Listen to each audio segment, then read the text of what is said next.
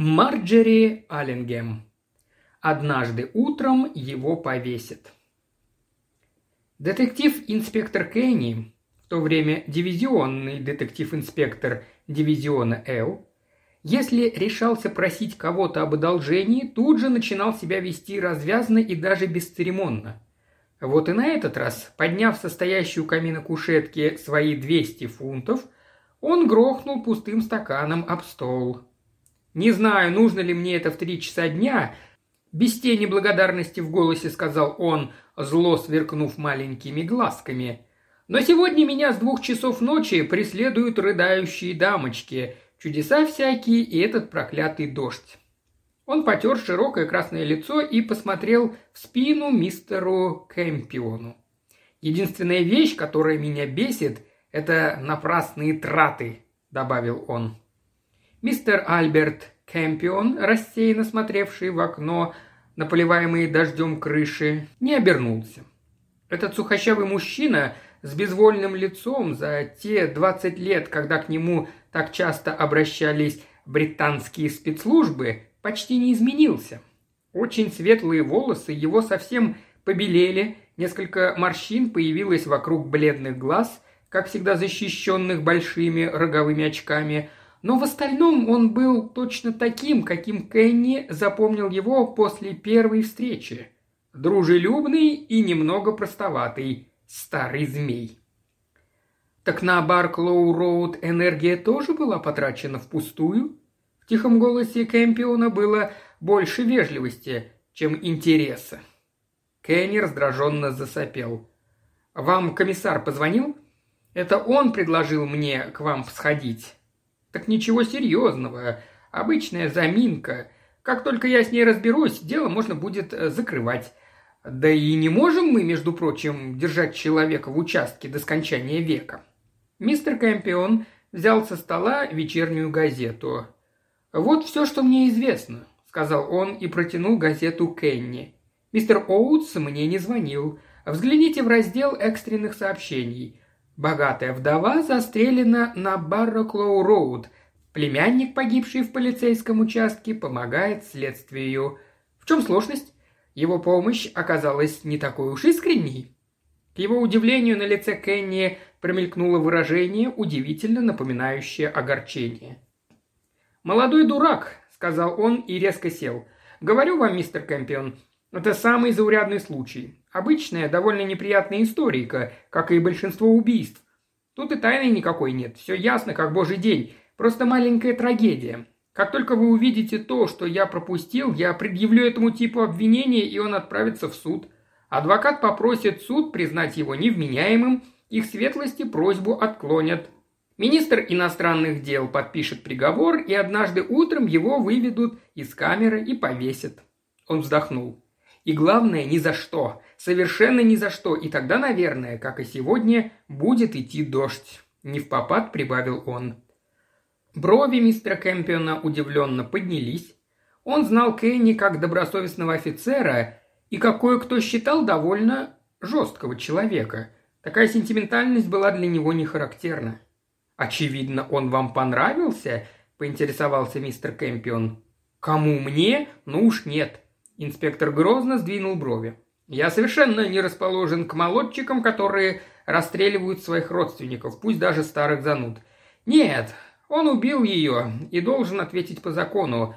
Только для некоторых людей это не так-то просто. Например, для меня». Он вытащил большой старый блокнот, аккуратно сложил вдвое. «Мой любимый», — сообщил он, — «очень удобная штука. У меня тут все по полочкам разложено. Я сюда записываю все с того дня, когда впервые вышел на дежурство. И на суде можно предъявить, если какой-нибудь адвокат захочет в него заглянуть. Он помолчал. Звучит как реклама, верно? Ну да ладно. Мистер Кэмпион, раз уж я здесь, не могли бы вы взглянуть на это и высказать свое мнение? Я думаю, для вас это пара пустяков. Кто знает, безучастно пробормотал мистер Кэмпион. Начните с жертвы. Кенни заглянул в блокнот. Миссис Мэри Элис Кибер. Возраст лет 70, возможно, немного меньше. У нее было больное сердце, от чего она выглядела очень слабой и нездоровой, но до ее смерти я ее, разумеется, не видел. На Бароклоу Роуд у нее был дом, хороший дом, хотя слишком большой для нее. Он достался ей от мужа, который умер 10 лет назад. С тех пор она жила одна, если не считать горничной, которая во время войны сбежала, и еще одной старухи, которая живет с ней в последнее время и называет себя компаньонкой. Эта несчастная, похоже, еще старше, но видно, что миссис Кибер держала ее. Он выразительно сжал кулак. Та вообще-то была чуть ли не мелким домашним тираном, но в жизни ее интересовали только стулья да салатницы. «Что, простите?» «Антиквариат», — с некоторым пренебрежением произнес он. «Дом напичкан всяким старьем, все три этажа и чердак. Все хранится так, будто только что из магазина. Старая компаньонка говорит, что она любила эти вещи больше всего на свете. Да ей особенно нечего было и любить-то, кроме них. Из родственников у нее есть только племянник. Тот, чье будущее вы так живо представляете. Тот, кто в нее выстрелил, согласился инспектор. Это здоровый наглый парень, зовут Вудров. Он сын брата убитый, его мать, отец и две младшие сестры погибли в Портсмуде во время бомбежки, всю семью одним махом. Ясно. Кэмпион начал понимать причину уныния Кенни. Где был он, когда это случилось? В Ливийской пустыне. Выпуклые глаза дивизионного детектива-инспектора потемнели от сдерживаемого раздражения.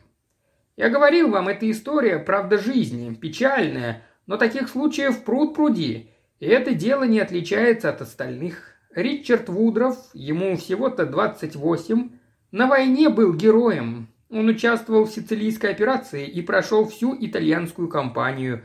Был награжден военным крестом и произведен в майоры. Потом участвовал во французском прорыве и в самом конце был ранен. То ли взорвался мост, на котором он находился, то ли что-то еще. Мой информатор не знает точно. Но после этого он стал, как сейчас дети говорят, шизиком. В мое время говорили просто контуженный. Насколько я понимаю, он и раньше был вспыльчивым, а после этого вообще перестал сдерживаться. Мне показалось, что у него с головой не все в порядке. Конечно, на суде это может помочь его защите. «Да», – печально согласился Кэмпион. «И где он находился с тех пор?» «Почти все время на ферме. До войны он учился на архитектора, но в армии лучше знали, чем ему нужно заниматься, поэтому, когда он выписался из госпиталя, его отправили в Дорсет. Он только недавно оттуда вернулся. Какой-то армейский приятель по дружбе устроил его в архитектурную компанию, и он собирался приступать к работе. Он замолчал, и его тонкие, не лишенные чувственности губы горько искривились. «Начинать должен был в понедельник», — прибавил он. «О боже!» Вдруг с неожиданным волнением произнес мистер Кэмпион. «Но за что он застрелил тетю? Неужели просто из-за того, что у него такой плохой характер?» Кенни покачал головой. Причина была, вернее, можно понять, что его разозлило. Понимаете, ему негде было жить. Вы же знаете, Лондон переполнен, и цены на жилье просто запредельные. Они с женой платили бешеные деньги за комнатенку на Эджвер-Роуд. «С женой?» С роговыми очками загорелись огоньки интереса. «Откуда она взялась? Вы что, ее скрываете?» К удивлению Кэмпиона инспектор ответил не сразу. Он издал похожий на ворчание звук, в котором можно было различить жалость, и невесело улыбнулся. «Если было можно, я бы так и сделал», — сказал он. Он нашел ее на ферме, они поженились шесть недель назад. Вы когда-нибудь видели по-настоящему влюбленного человека, мистер Кэмпион? Настоящая любовь такая редкость. Он осуждающе поднял руку. И сваливается она на самых неожиданных людей. Но когда такое видишь, это берет за душу. Он опустил руку, как будто устыдился собственной чувствительности. «Я вообще-то человек не сентиментальный», — сказал он. «Да», — согласился Кэмпион, — «про его военную жизнь вы, надо полагать, узнали от нее. Больше было не от кого, но мы сейчас проверяем. Сам он молчит. Да, нет и я не стрелял в нее. Вот все, что мы от него услышали, хотя его допрашивали несколько часов. Девушка совсем не такая. Она тоже в участке сидит, отказывается уходить, мы ее в конце концов в приемный устроили. Она никому не мешает, просто сидит там. «Она что-нибудь знает об убийстве?» «Нет», – без тени сомнения ответил Кенни. «Она тут ни при чем», – добавил он, как будто подумал, что необходимо это добавить. Она обычная деревенская девушка, худенькая и рыжая, у нее простая прическа и неумелый макияж, но при этом такая громадная сила воли, что... Он спохватился и замолчал. Потом поправил себя. Я хочу сказать, она любит его. Считает его богом, предположил Кэмпион. Кенни покачал головой. А ей не важно, бог он или нет, грустным голосом произнес он. Как бы то ни было, мистер Кэмпион, несколько недель назад они обратились к миссис Кибер с просьбой разрешить им занимать пару комнат на верхнем этаже. Наверное, это была идея девушки. Такие, как она, до сих пор верят, что свой своему поневоле друг. Она заставила парня написать ей. Старуха ответа не дала, но пригласила их обоих на ужин вчера вечером. Приглашение было послано две недели назад, так что, как видите, с распростертыми объятиями она их не ждала. Ее компаньонка рассказала, что она собиралась устраивать вечеринку, нужно было достать и почистить серебро, перемыть лучший фарфор и так далее. В этом доме все было непросто и не по-домашнему, воскликнул он с таким видом, будто это его оскорбило. Когда они приехали, естественно, произошла громкая ссора. На словах или со швырянием посуды? Кенни на миг задумался. «Можно сказать и так, и так», – медленно произнес он. Вообще, это была довольно странная перебранка. Я слышал ее описание из двух источников. От девушки и от компаньонки. Мне кажется, что они обе хотят говорить правду, но все это их слишком потрясло. Они обе сходятся на том, что все начала миссис Кибер. Она дождалась, пока на столе остались три апельсина и здоровенный вустерский десертный сервиз – после чего ее словно прорвало. Основными темами ее монолога были бесстыдство молодежи, которая готова стариков в могилу согнать, лишь бы поскорее наследство присвоить, ну и прочее в том же духе. Потом она однозначно дала понять, что у них нет ни единой надежды получить то, что они хотели, и заявила, что ей все равно, где они будут спать, хоть на улице, но на свою драгоценную мебель она их не положит – нет никакого сомнения, что она была очень раздражена и несправедлива. Несправедливо? Можно сказать, вспыльчиво. В конце концов, она ведь хорошо знала племянника. В детстве он не раз приезжал и жил у нее. Кенни заглянул в блокнот. Потом Вудров тоже потерял терпение.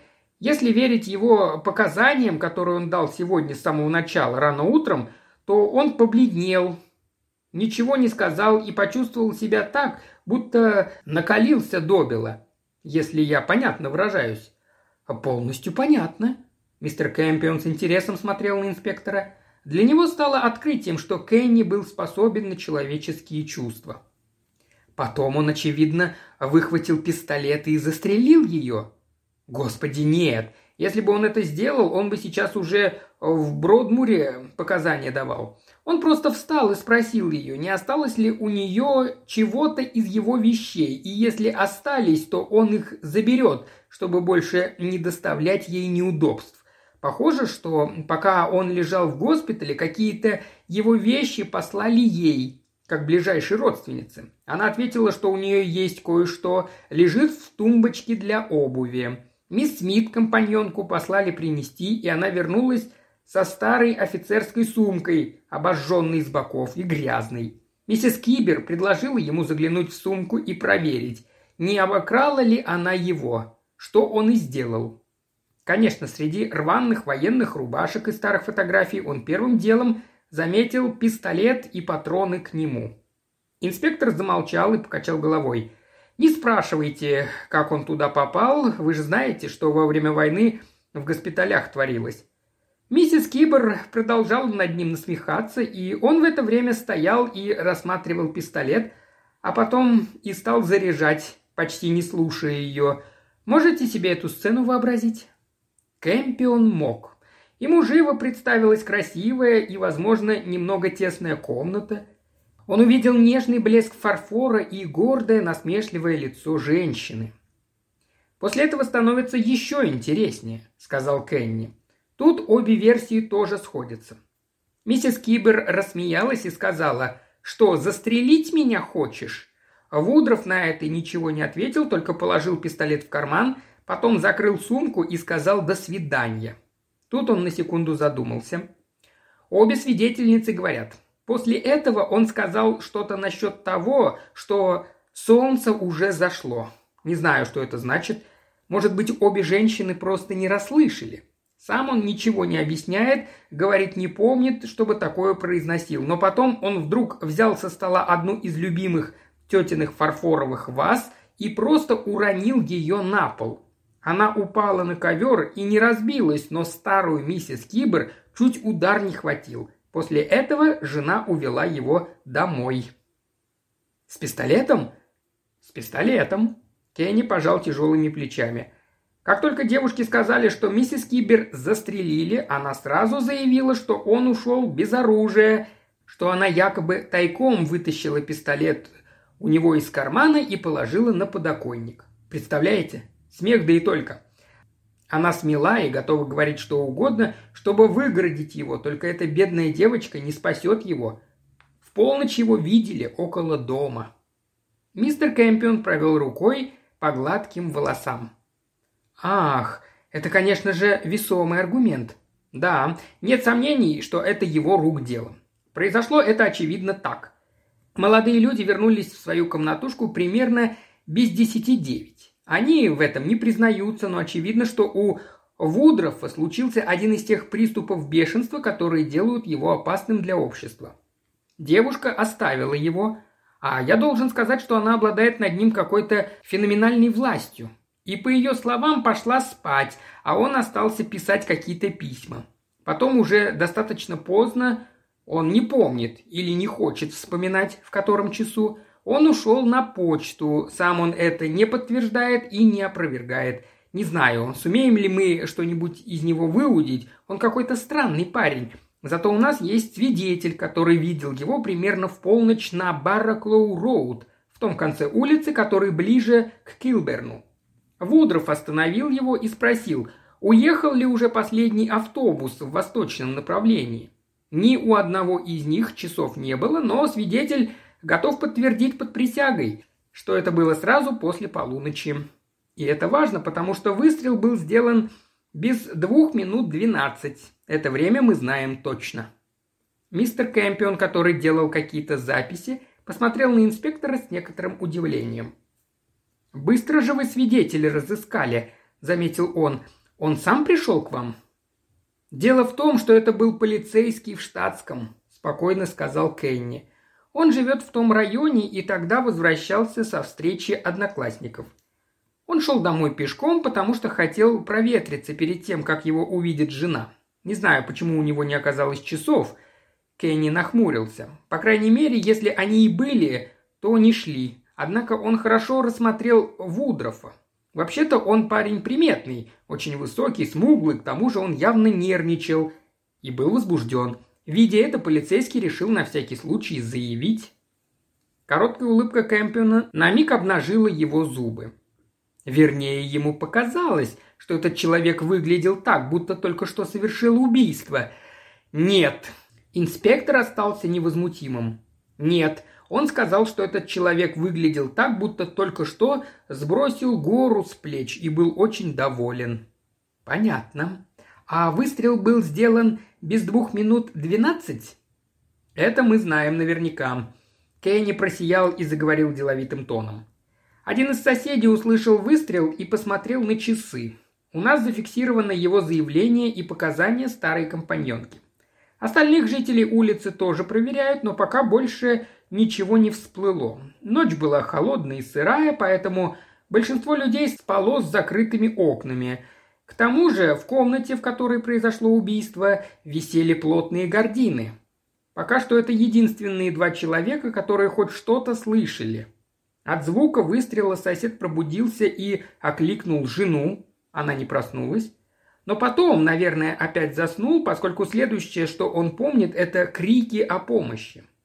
К тому времени, когда он подошел к окну, компаньонка уже выбежала на улицу в пеньюаре и втиснулась между фонарным столбом и почтовым ящиком, визжа во всю глотку. Дождь лил потоком.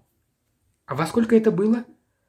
По словам компаньонки, почти сразу после выстрела. Она уже несколько часов спала в своей комнате на третьем этаже в глубине особняка. Миссис Кибер не поднялась с ней, но осталась сидеть в гостиной за письменным столом. Она часто задерживалась там вечерами. Миссис Кибер была все еще очень расстроена сценой в столовой и не хотела разговаривать. Мисс Смит говорит, что проснулась и услышала хлопок. Она подумала, что это хлопнула входная дверь. Значение этому она не придала, потому что миссис Кибер часто выходила перед сном из дома, чтобы бросить письма в почтовый ящик. Сколько прошло времени с того момента, как она проснулась, до хлопка, она сказать точно не может, но этот звук заставил ее встать с постели. Минуту или две она искала тапочки и халат, и после этого сразу пошла вниз. Она говорит, что увидела открытую входную дверь, через которую захлестывал дождь. Дверь в гостиную, которая находилась рядом, тоже была широко открыта, в комнате горел свет. Он опустил взгляд в блокнот и стал читать вслух. «Я почувствовала гарь». Это она так о запахе бездымного пороха. И заглянула в комнату. Бедная миссис Кибер лежала на полу с ужасной дырой во лбу. Я так испугалась, что не подошла к ней, а выбежала из дома с криками «Убийство воры!». Чудесно, как в старые добрые времена. Она увидела кого-нибудь? Говорит, что нет, и я ей верю. Она стояла под единственным фонарем на ближайшие 50 ярдов, к тому же лила как из ведра. Мистера Кэмпиона такой ответ как будто удовлетворил, но не обрадовал. Когда он заговорил, голос его звучал очень тихо. «Если я правильно понимаю, вы предполагаете, что Вудров вернулся, постучался в дверь, был впущен в дом тети, и после какого-то разговора, который, наверное, проходил шепотом, раз компаньонка его не услышала, он свою тетю застрелил и убежал, оставив все двери открытыми?» Ну, в основном да, хотя он мог застрелить ее и без разговоров, как только увидел – в таком случае ее нашли бы на полу в прихожей. Кенни прищурился. Да, надо полагать, это так. И все равно они не могли разговаривать долго. Почему? Инспектор с отвращением махнул рукой. «Вот это меня и раздражает больше всего», — сказал он. «Они не могли долго разговаривать, потому что она простила его». Она написала своему адвокату. Законченное письмо лежало у нее на столе что решила отдать весь верхний этаж своего дома племяннику и спрашивала его, нет ли каких-то ограничений в ее договоре аренды, которые могли бы помешать ей это сделать. К тому же она написала, что хочет сделать это как можно быстрее, что ей понравилась жена племянника, и она надеется, что вскоре у них появятся дети. Трогательно, да? Все это я и называю вспыльчивостью. Она быстро простила его, понимаете? Она не была злой старой коргой, у нее просто был несдержанный характер. Говорю вам, здесь нет никакой загадки, это всего лишь горькая правда жизни. Мистер Кэмпион посмотрел в сторону. «Да», – промолвил он, – «это настоящая трагедия, просто ужас. Чем я могу вам помочь?» Кенни вздохнул. Найти пистолет. Худой человек присвистнул. Он вам действительно понадобится, если вы хотите доказать вину. Как он пропал? Вудров его где-то спрятал. И не на Бараклоу-Роуд, потому что дома на той улице идут сплошняком. И наши ребята там все обыскали. В конце улицы он сел на последний автобус. Вообще-то автобус должен отходить ровно в 12, но я уверен, что той ночью он немного задержался. Водители автобусов потом нагоняют время на прямом участке вдоль парка. Но за такое их могут уволить, поэтому никто из них в этом не признается. В автобусе пистолет он не оставил, и в доме, где он живет, оружие не нашли. В доме старухи, Бараклоу Роуд 81, его тоже нет. Я там лично все осмотрел. Он с надеждой посмотрел на человека в роговых очках. Где можно в этом городе ночью спрятать пистолет, если рядом нет реки? Это не так-то просто, не так ли? Если бы он избавился от оружия, как это обычно делают, оно бы к этому времени уже нашлось. Он мог отдать его кому-то? Чтобы потом бояться шантажа? Кенни хохотнул. Он не настолько глуп. Вам нужно с ним встретиться. Он вообще заявил, что никакого пистолета у него не было. Но это в его положении естественно. И все же, куда он мог его спрятать, мистер Кэмпион? Это всего лишь мелочь, но, как вы говорите, ответ найти нужно. Кэмпион скривился. Да куда угодно, Кенни. Например, бросил в водосток. На Бараклоу-Роуд узкие решетки. В какой-нибудь бункер с песком или в канистру с водой. В том районе ни того, ни другого нет. Он мог просто выбросить его на улице, а потом кто-нибудь его подобрал, подумав, что неплохо было бы иметь пистолет. В этом районе живут ведь не только законопослушные люди. Кенни нахмурился. Такое, конечно, могло произойти. Мрачно согласился он. Только мне он не кажется человеком, который просто так бросил бы оружие посреди улицы. Он слишком умен, слишком осторожен – знаете, как война научила некоторых людей быть осторожными, даже когда они теряют голову? Он один из таких. Он спрятал его. Где? Мистер Оут сказал, что если пистолет существует, вы его найдете. Кэмпион не обратил внимания на эту грубую лесть. Он так долго растерянно смотрел за окно, что у инспектора возникло желание окликнуть его. Когда он наконец заговорил, вопрос его не прозвучал многообещающе. Как часто он в детстве бывал у своей тети? Думаю, довольно часто. Но там нет никаких тайных мест, которые он мог бы помнить с детства, если вы это имеете в виду. В голосе Кенни звучало разочарование. Это не такой дом. К тому же у него не было на это времени. Домой он вернулся в 20 минут первого. Это подтверждает его соседка. Она встретила его на лестнице, он был совершенно спокоен, когда в четверти пятого мы оказались там. Они оба спали, как младенцы, когда я их увидел. Она его своей худенькой ручкой за шею обнимала. Он, как только проснулся, сразу рассверепел, а она, клянусь, больше удивилась, чем испугалась. Мистер Кэмпион перестал слушать. Без пистолета единственная улика против него – слова полицейского в штатском», – сказал он. И даже вы признаете, что этот доблестный страж порядка был в подпитии. Представьте, что из этого пункта раздует опытный адвокат защиты. «Я уже представил», – сухо произнес инспектор, – «поэтому и пришел к вам. Найдите этот пистолет, сэр. Принести вам плащ?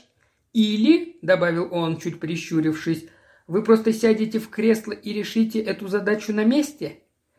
К раздражению инспектора его элегантный хозяин, кажется, всерьез воспринял это предложение. «Нет», – поразмыслив, сказал он, – «пожалуй, я лучше пойду с вами. Сначала отправимся на Бараклоу Роуд, если вы не возражаете. И если позволите, я бы предложил отправить Вудрофа и его жену домой. Под должным надзором, разумеется. Если этот молодой человек был готов что-либо рассказать, я думаю, он бы уже это сделал – и пистолет, где бы он ни был, вряд ли находится в полицейском участке. Кенни задумался. «Верно. Он может вывести нас на него», – сказал инспектор, хотя и без особого энтузиазма. «Я позвоню, а потом поедем, куда скажете. Впрочем, я сам проводил обыск в доме на Бараклоу-Роуд, и если мы там что-то найдем, значит, мне пора уже на пенсию». Мистер Кэмпион промолчал – и, увидев его простодушное выражение лица, инспектор вздохнул и пошел звонить. Вернулся он с кривой усмешкой. «Готово», — сообщил он. «Этот молодой болван вел себя как хороший солдат на допросе у врага. В конце концов, мы ведь всего лишь пытаемся отправить его на виселицу. Девушка просила его покормить. Репортеры уже взяли в осаду участок, так что наши ребята будут только рады избавиться от них. За ними проследят. Мы их не упустим. А теперь, мистер Кэмпион, если вам так хочется побывать на месте преступления, едем». В такси ему пришла в голову одна идея.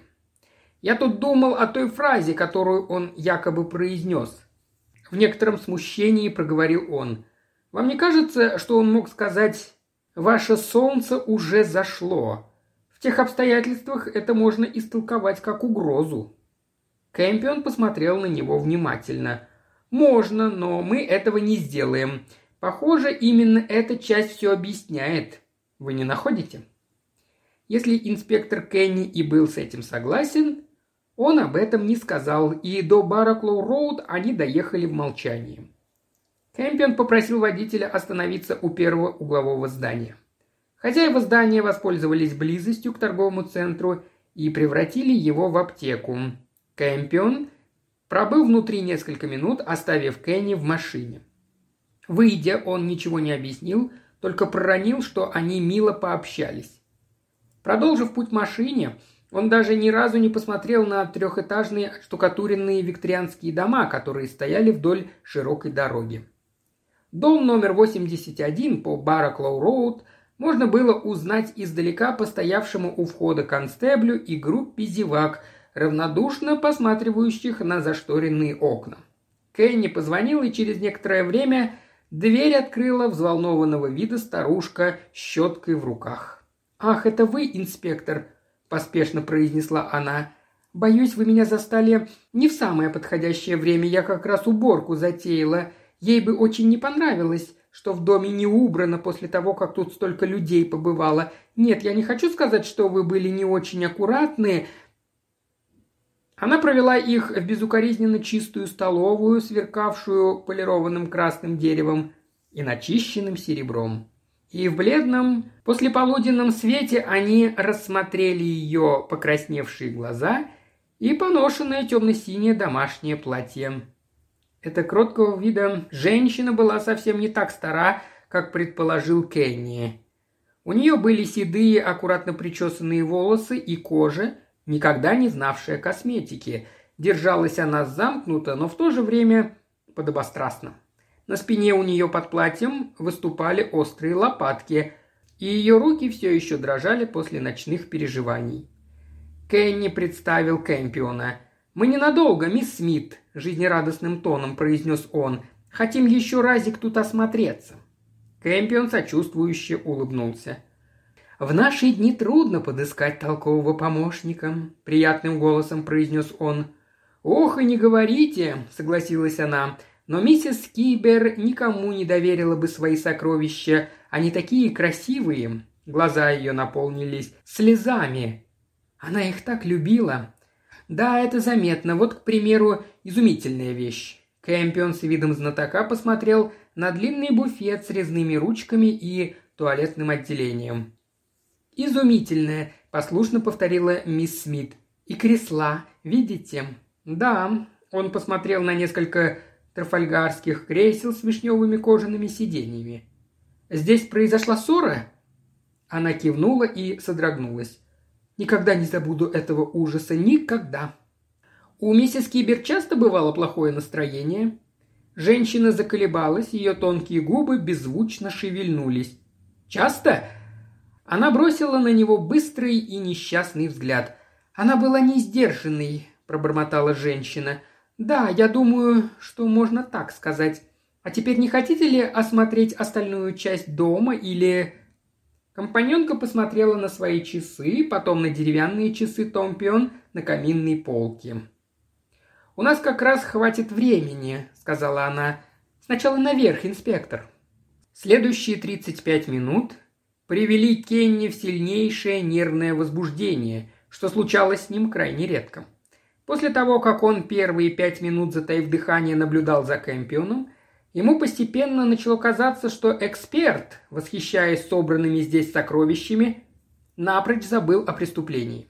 Даже мисс Смит, которая поначалу проявила нечто вроде гордости, как будто все это принадлежало ей, и то в скором времени спасовала перед настойчивым любопытством Кэмпиона. Пару раз она обмолвилась о том, что пора бы уже спускаться вниз, но он оставался глух к ее намекам. Когда они, наконец, закончили осмотр третьего этажа и собрались подниматься на чердак, она преградила им дорогу со словами, что там нет ничего интересного, только детские игрушки времен короля Георга. «О, я обязательно должен взглянуть на игрушки. Игрушки – это моя страсть», – пришел в восторг Кэмпион. «Я на минутку». Требовательный стук в дверь остановил его, и мисс Смит, нервы которой были на пределе, тихо вскрикнула – «О боже, кто-то пришел, мне нужно спуститься!» Нет-нет, обычно спокойный и уравновешенный Кэмпион был на себя не похож. «Я посмотрю», — воскликнул он, — «я быстро туда и назад». Он, как мальчишка, побежал с лестницы, но мисс Смит не отставала от него. Кенни, увидев, наконец, спасение, быстро последовал за ними. В прихожую они вошли, когда Кэмпион уже закрывал дверь. «Всего лишь почта», — сказал он и протянул картонную коробку. «Ваш заказ из библиотеки, мисс Смит». «Ах, да!» — она шагнула к нему, протягивая руку. «Я как раз ждала». «Конечно, ждали», — негромко произнес он, и голос его вдруг зазвучал зловеще. Одной рукой он поднял коробку над головой, а второй открыл клапан. Внутри что-то металлически блеснуло, и в следующую секунду на паркетный пол тяжело упал армейский пистолет. На минуту в комнате повисла гробовая тишина. Мисс Смит замерла с протянутой рукой, устремленной к коробке. А потом она начала истошно кричать.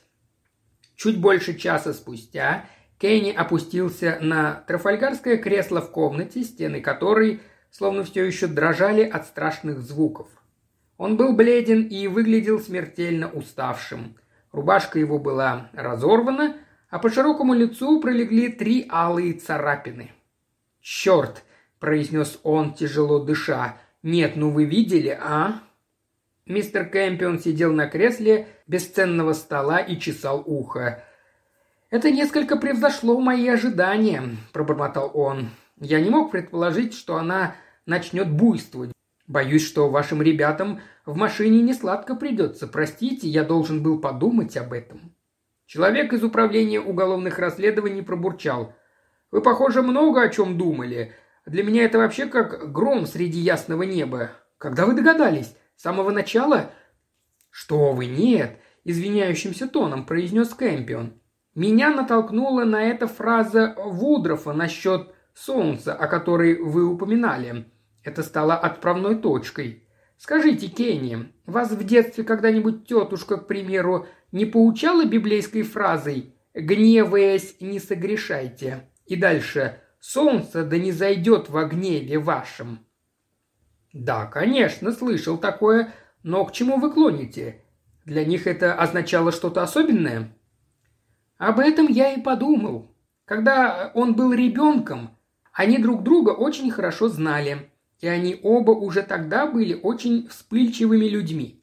Я подумал, этими словами он напомнил ей, что солнце уже зашло, а потом показал, что смог, если бы захотел, разбить ее драгоценную вазу. Она, разумеется, разбилась бы, если бы он не постарался сделать так, чтобы этого не произошло. Затем я подумал, что они, как большинство вспыльчивых людей, остывают так же быстро, как вспыхивают, и потом жалеют о своих поступках или словах. Вас не удивило, Кенни, что сразу после ссоры они оба сели писать письма? Детектив-инспектор недоуменно возрился на него. Она написала своему адвокату, медленно проговорил он, а он, боже правый, неужели вы думаете, что он написал ей письмо с извинениями? Я в этом почти уверен, но мы никогда не найдем это письмо, ибо оно давно уже сгорело в кухонной печи. Он вернулся сюда с письмом, протолкнул его через дверную щель и поспешил обратно с таким видом, как говорит ваш полицейский в штатском, будто сбросил гору с плеч. А после этого он со спокойной душой лег спать. Для него солнце не зашло. Он соскользнул со стола. Но самое главное, Миссис Кибер знала, что он так поступит, поэтому осталась в гостиной дожидаться его. И мисс Смит знала, вдруг сообразил инспектор. Конечно, у миссис Кибер был не тот характер, чтобы хранить секреты. Мисс Смит с той самой минуты, как миссис Кибер получила первое письмо племянника, знала, он получит то, что хочет, если она как-то не помешает ему. У нее был пунктик насчет мебели. Я это понял, как только вы сказали, что во всем доме царила идеальная чистота. Ни одна женщина с больным сердцем не в состоянии поддерживать в трехэтажном здании порядок, как во дворце, или заставить это делать кого-то другого, если, конечно, этот другой сам того не хочет. У мисс Смит была мания. Кому достался бы дом, если бы племянник погиб на войне? Миссис Кибер, очевидно, говорила что-то на этот счет. Кенни схватился за голову руками. «Я же и сам это знал!» – взорвался он. «Помощник адвоката мне сегодня утром сказал об этом, когда я по телефону уточнял, является ли Вудров наследником. Я так стремился подтвердить свои предположения, что не обратил внимания на остальное. В случае его смерти все имущество переходит мисс Смит. Кэмпион облегченно вздохнул. «Я так и думал. Вот видите, ей нужно было избавиться от них обоих. От Вудрофа и его жены. Если бы в доме поселилась молодая и энергичная женщина, появилась бы опасность, что компаньонка станет, скажем так, излишней. Вы не согласны?» Кенни листал свой блокнот. «Вы считаете, она планировала это две недели?» Она думала об этом две недели. Мисс Смит не понимала, как это устроить, пока прошлой ночью не произошла эта ссора. Когда она нашла пистолет на подоконнике, куда его положила юная мисс Вудров, и миссис Кибер сказала ей, что племянник обязательно вернется, план возник сам по себе. Он подернул плечами. Вы понимаете, что она, возможно, стояла на лестнице, держа в одной руке пистолет, а в другой картонную коробку, адресованную самой себе, когда Вудров просовывал письмо в дверную щель. Как только она это услышала, она сбежала вниз, взяла письмо и открыла дверь. После этого она, конечно, пошла в гостиную, застрелила старуху, которая обернулась на звук, и запаковала пистолет в книжную коробку. Удостоверившись, что миссис Кибер мертва, она выбежала с криками из дома, помчалась к почтовому ящику рядом с фонарным столбом и бросила в него свое послание. Кенни положил карандаш и посмотрел на Кэмпиона. «Что ж», — полным искреннего восхищения голосом произнес он, «теперь я вижу, что вы абсолютно правы, но как, черт возьми, вы додумались до этого?» «Вы подсказали мне». «Я?» – удивился Кенни, хоть и почувствовал некоторую гордость. «Когда?» «Когда донимали меня вопросом, где можно спрятать пистолет на Лондонской улице на которой узкие канализационные решетки и нет бункеров с песком. Оставалось только одно место – почтовый ящик. Я догадался, что она должна была послать письмо себе же, потому что слать его в любое другое место слишком опасно. Даже в отделе невостребованных писем послания в конце концов могли вскрыть. Поэтому я так настойчиво уводил ее наверх, как можно дальше от входной двери. Он вздохнул. Запаковать пистолет в коробку – гениальное решение. Это был старый парабеллум. Вы обратили внимание? Трофейный. Вот почему ему не нужно было его сдавать. По ширине он идеально вошел в коробку. Она, наверное, обрадовалась, увидев это. Кенни с удивлением покачал головой. «Черт меня побери!» – некрасиво выразился он. «Забавно, что это именно я подсказал вам эту идею. Вечером мистер Кэмпион уже лежал в кровати, когда зазвонил телефон. Это был снова Кенни. «Алло, мистер Кэмпион?» «Да». «Простите, что беспокою вас в такое позднее время, но мне не дает покоя один вопрос. Вы не против?» «Я вас слушаю». «Ну, вообще-то все закончилось благополучно. Смит осмотрели три врача, девушка счастлива и не отходит от мужа, которого смерть тети, похоже, очень расстроила. Комиссар весьма доволен, но я не могу спать. Мистер Кэмпион, как вы узнали, во сколько на Бараклоу-Роуд приносят дневную почту?» Кэмпион с трудом подавил зевок. «Зашел в аптеку на углу и спросил», — сказал он. «Элементарно, мой дорогой Кенни».